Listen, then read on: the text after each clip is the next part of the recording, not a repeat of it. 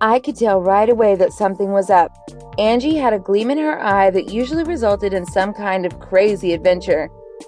But since her husband was there as well, I had no idea what was going on.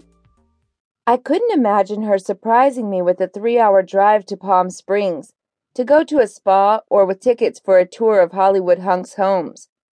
She certainly wasn't going to suggest a male strip club or racy bachelorette party for one of her coworkers. Dion wouldn't be there for those kinds of things.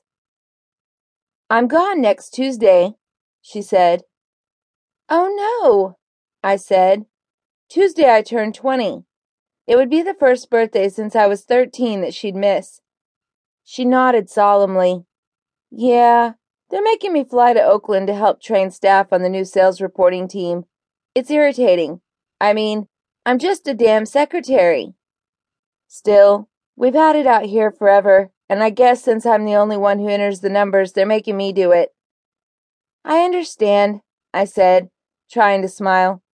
We'll do something to celebrate when you get back. Actually, she said, and the glint returned to her eyes. That's why I told you to come over. Aha! She was up to something. She'd brought me over to give me my birthday present early,